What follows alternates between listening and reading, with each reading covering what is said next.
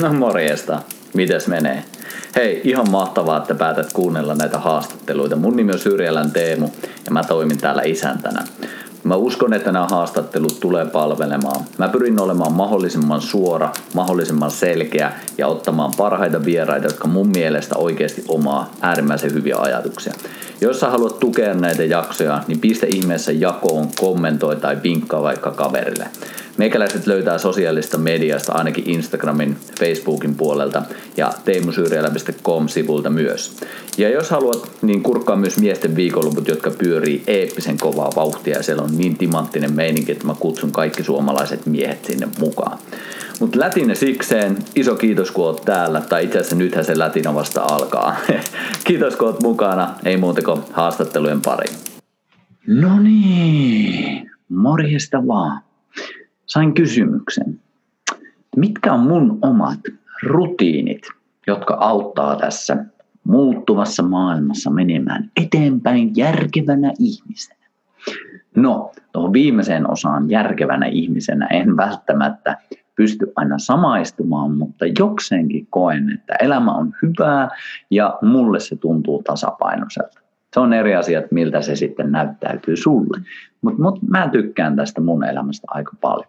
Sen takia ajattelin, että mä käyn pienen semmoisen yhteenvedon, että minkälaisia rutiineja mä teen päivittäin, jotka auttaa mua selviämään tässä ajassa. Ennen kaikkea palvelemaan mua. Ihan ensimmäiseksi, jos lähdetään saman tien liikenteeseen, niin aamut on ihan super tärkeitä. Ja mä en itse koe, että tarvii välttämättä semmoista super pitkää aikaa, mutta semmoinen pieni herättely on aina paikallaan. Ja mä itse tykkään siitä, että heti jotain fyysistä, jotain fyysistä, mikä ei tarkoita sitä, että mun pitää heti tehdä punnerruksia, leukoja, vatsalihaksia tai lähteä salille tai vetää hillitön juoksu. Ei. Vaan jotain fyysistä, missä mä hengitän ja missä mun keho liikkuu. Ja se on yleensä aika simppeliä. Pikkusen heiluttelen, pikkusen höngin vähän vahvempaa hengitystä.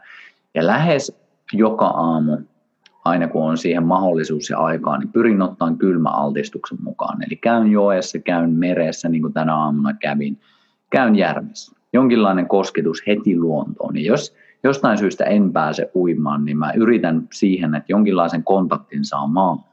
Mulle se, että on heti jo jotenkin kosketus juureviin asioihin, se, että on paljat jalat maassa, äärimmäisen äärimmäisen tärkeää, mikä tulee uimisessa ihan automaattisesti. Mutta jos ei pääse uimaan, niin vähintään jalat maahan.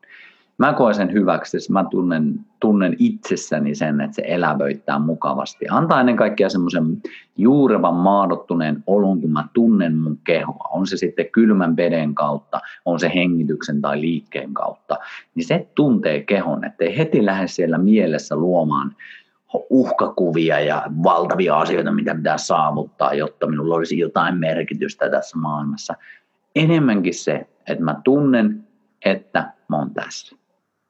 Kaikki on hyvin, mulla on keho, mulla on hengitys, niillä pääsee jo aika pitkälle tässä ajassa.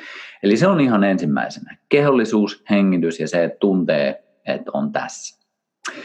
Sitten yleensä mä itse koen, että aika hyvin pystyy sinne ensimmäisen 15 minuutin aikana jo skannaamaan, että mikä on päivän energiataso. Mä en mittaa, mä en ole mittailu koskaan sen kummemmin mitään unta tai valmiustasoa, mutta mä oon sen verran jo pyöritellyt näitä omassa päässäni. Ennen kaikkea, kun on tehnyt fyysistä liikkumista aika paljon, niin pystyn havaitsemaan sen aika nopeasti, että missä mennään, onko nukuttu, onko kuormitusta? Ja mikä on tämän päivän se iskukyky.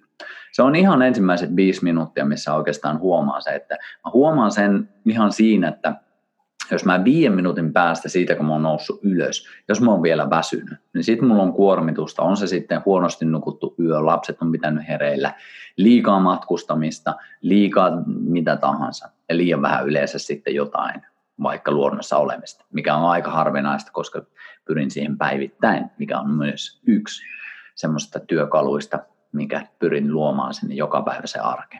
Mutta ensimmäinen viisi minuuttia tosiaan siitä aamusta määrittää tosi paljon sen, että mikä on se jaksamiskyky. Ja täytyy sanoa, että nyt se alkaa olemaan kyllä jo sen verran tarkka, että ei siinä tarvi enää hirveästi mittailla. Tai, enkä sano, että ne on huonoja asioita, mutta kyllä mä sen tuntee vaan niin selkeästi. Tekee vaikka muutamat, muutamat syväkyykyt ja tunnustelee, että kuinka kova syke on siinä, niin sen saa aika nopeasti selville, että onko tänään kova päivä vai onko tänään vähän pehmeämpi päivä. Eli aamu on tosi tärkeää, että skannaa vähän myös sille, antaa aikaa siihen, että mikä on tämän päivän iskukyky. Totta kai, jos haluaa mitata, niin ei siinä mitään, mulla ei mitään sitä vastaan, mutta itse koen, että se on mukava pysähtyä ja kuulostella. Ehkä siihen menee muutama minuutti enemmän, mutta se on myös kivaa, että sen saa tunnustella tuolta sisältä päin. Se on siis aamu. Yleensä sitten, jos on vähäkään energiaa, niin aamu on mulla hyvin tuottosa aika. Eli silloin yleensä teen videoita, teen jotain kirjoitusta tai jotain, missä luon materiaalia. Materiaalin luominen on kuitenkin osa mun työtä ja koen, että just aamupäivä on ihan mahtavaa. Ja mä itse pyrin myös siihen, että aamulla saisi jotain aikaiseksi, jotain oikeasti, vaikka pieniäkin asioita, koska se, mä oon huomannut sen, että se ruokkii ihan selkeästi dopamiinitasojen kautta semmoista motivaatiota ja fiilistä päivää. Että niin huonoin aamun aloitus mulle olisi se, että istuu alas, rupeaa puhelinta läpräämään, rupeaa jotain videoita katselemaan passiivisuuden kautta. Mä huomaan, että silloin, se ei niin täytä millään tasolla ja se niin vie sitä mä käytän nyt tehokkuutta, aikaansaamista, mitkä on tyylin kirosanoja monille, mutta ne on myös tosi tärkeitä esimerkiksi omassa työssä, koska jos mä en saa mitään aikaa, niin mitään ei myöskään tapahdu. Ei mun asiakkaille, ei mulle, ei mun pankkitilille, ei mun perheelle. Näillä kaikilla on suora yhteys. Sen takia just se, että aamulla heti saada jotain aikaiseksi ruokkii sen päivän fiilistä ihan valtavasti. Eli aamun pyrin keskittyä siihen, että vaikka pieniäkin asioita, vaikka muutama, muutama asia saada pois alta, niin se heti ruokkii sitä, että jes, ensimmäiset oikeasti tärkeät asiat on jo tehty ja mun tämä missiota viedään eteenpäin. Ja se on semmoinen hyvä aina fiilistellä, että onko asiat linjassa. Että jos mulla on tietty fokus, tietty suunta, tietty missio, että teenkö mä oikeasti sitten tärkeitä asioita. Ja mulle se mittari on siinäkin se, että mä tunnen sen, että, että se täyttää, se motivoi, se inspiroi ja se tuo energiaa. Sen sijaan, että jos mä teen vääriä asioita, niin se vähän silleen niin pitää hakea ja se vaan vie ja vie ja vie, eikä se niin energisoi millään tasolla. Sitten yleensä, riippuen siitä, että onko pätkäpaasto vai ei, niin vähintään se 12 tuntia on aina syömättömyyttä ja sitten 16-24 tuntia pätkäpaastopäivinä. Et silloin aamulla joko syödään tai ei syödä, riippuu aina vähän päivästä.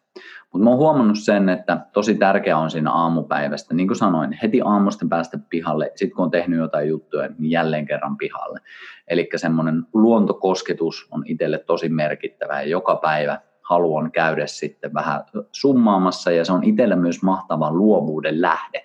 Eli tyylin kaikki mun postaukset sosiaalisessa mediassa, kaikki nämä podcastien aiheet, kaikki tyyliin tulee aina silloin, kun mä oon mettässä kävelemässä. Mä teen siellä hengitysharjoituksia, kävelen paljaan jaloin, istuskelen mättäällä, tyhjennyn, on aika hiljaa paljon.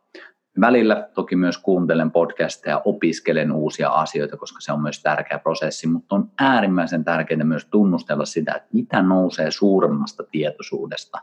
Eli siitä, että mä hiljennän mielen ja katon, että mitä sieltä pinnan alta sitten nousee. Äärimmäisen, äärimmäisen tärkeää.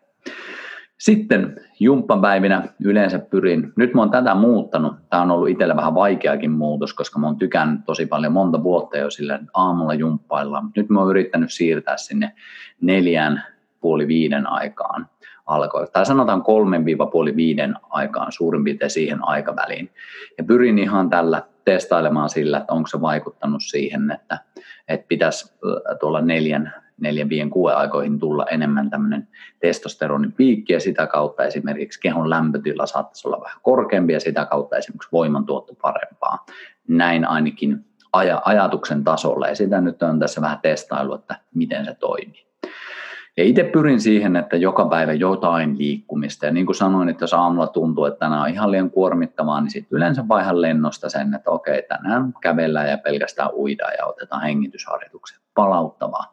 Palauttumisen merkitys on itsellä korostunut koko ajan enemmän ja enemmän. Mulla on sen verran taustaa semmoisesta ylikuormittamisen taidosta, että se helposti lähtee käsistä ja sen takia just se niin rauhallinen startti ja rauhallisuuden ja levon kautta. Ja levolla en tarkoita sitä, että istun paikallaan, vaan aktiivisen levon kautta. Eli metsässä kävelen, hengityksiä tehden, uiden, saunoin, kaikki nämä jutut. Mutta siinä oikeastaan semmoiset tärkeimmät teemat, mitkä kuuluu mun semmoiseen päivittäisiin rutiineihin. Joka päivä ulkona, simppeliä. Joka päivä hengitysharjoituksia, simppeliä.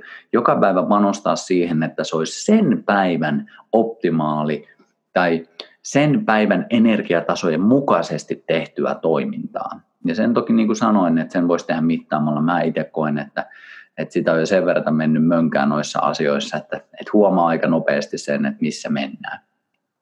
Sitten ilta on tosi tärkeä mulle siinä mielessä, että rauhoittaa se työn teolta. Mulla ei ole mitään tämmöisiä sinivaloja blokkaavia laseja tai muuta, koska mä koen, että pelkästään se valo ei aktivoi, vaan mä koen, että se tekeminen ja se innostuminen, mä oon oikeasti tosi innoissaan ja kiitollinen niistä asioista, mitä mä pääsen tekemään. Ja sitten jos mä alan illalla tekemään, niin ei se sininen valo ole se ainoa semmoinen mua hereillä pitävä, vaan se on se innostus, mikä nousee näihin asioihin. Sen takia mä yleensä illalla laitan lentokonetilaan, en vastaile juuri viesteihin, ellei ole joku tosi akuutti, että on huomenna alkamassa joku iso tapahtuma tai jotain vastaavaa, joka vaatii sen, että on pakko sitten vastata, mutta näitä on tosi harvoin. Eli 90 prossaa mun illat on tosi chilleä. Syödään perheen kanssa, käydään vähän ulkoilemassa, käydään vähän uimassa. Ilta kylmä altistus on itselle semmoinen, joka on tuonut tosi paljon syvää uneen mukavaa lisää. Eli just se, että saa rauhoitettua, viilennettyä kehon. Ja mä oon itse tehnyt siis ky- kymmenen vuotta kylmä altistusta, että se ei ole mulle semmoinen valtava shokki, joka pitäisi hereillä. Että mä voin käydä 20 minuuttia ennen nukkumaan menoa kylmässä ja se ei mua hirveästi pidä hereillä. Päinvastoin antaa semmoisen taikasauva iskun, että tuntuu, että ei pysy edes enää hereillä, kun saa niitä kehon kierroksia laskettua ja se viileyden kautta pääsee sitten syvään uneen. Ja tämä on itse asiassa mulle tärkeimpiä juttuja nykyään kahden lapsen isänä ja yrittäjänä ja vanhana kehon kuluttajana, niin koen, että justiinsa ne iltojen merkitys korostuu siinä, että kuin hyvä päivä mulla on se seuraava päivä. Eli niihin oikeasti kannattaa pistää fokusta ja huomiota. Jos tuntuu, että ei ole jaksamista, ei ole energiaa, niin kannattaa lähteä siitä illan tarkistamisesta, että onko se silleen, että on puhelimella, on sähköposteissa, katsoo jotain tosi aktivoivaa elokuvaa tai sarjaa ja, ja esine jokainen tekee omalla tavallaan, mutta itse koen sen, että en, en edes illalla halua hirveän mitään rymisevää elokuvaa tai jännittävää katsoa, vaan enemmänkin sitten tosi jotain hyvän mielen musiikkia tai rauhallista jotain semmoista lukemista, mitä tahansa, mutta silleen, että se keho pääsee rauhoittumaan.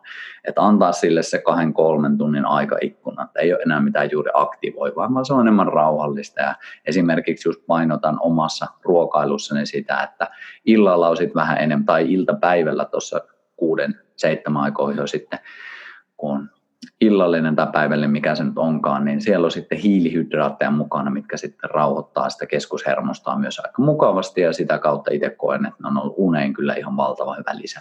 Kun taas aamulla tai päivällä mulla on enemmän sitten proteiinirasvapitoinen ruokavalio täysi tai lähes pää, pääsääntöisesti ja se on taas semmoinen, mikä aktivoi mua tosi paljon tekemään juttuja. Tässä lyhykäisyydessään voin joskus jakaa näitä enemmänkin, jos kiinnostaa. Kiitos kysymyksestä ja toivottavasti tämä antoi vähän ajatusta siihen, että miten ehkä sä voit myös luoda sitä omaa arkea. Mun mielestä on tosi tärkeää, että luo semmoisia oman näköisiä rutiineja, oman näköistä arkea, koska sieltä jokainen ammentaa sitten tosi paljon myös tähän päivään. Pistä kommentteja, oliko tästä mitään hyötyä vai oliko vaan meikäläisen höpinää täällä omasta arjesta. Oli miten oli, niin tee hyvä arki, tee hyvä päivä sitä kautta hyvä viikko, sitä kautta hyvä kuukausi, sitä kautta hyvä vuosi.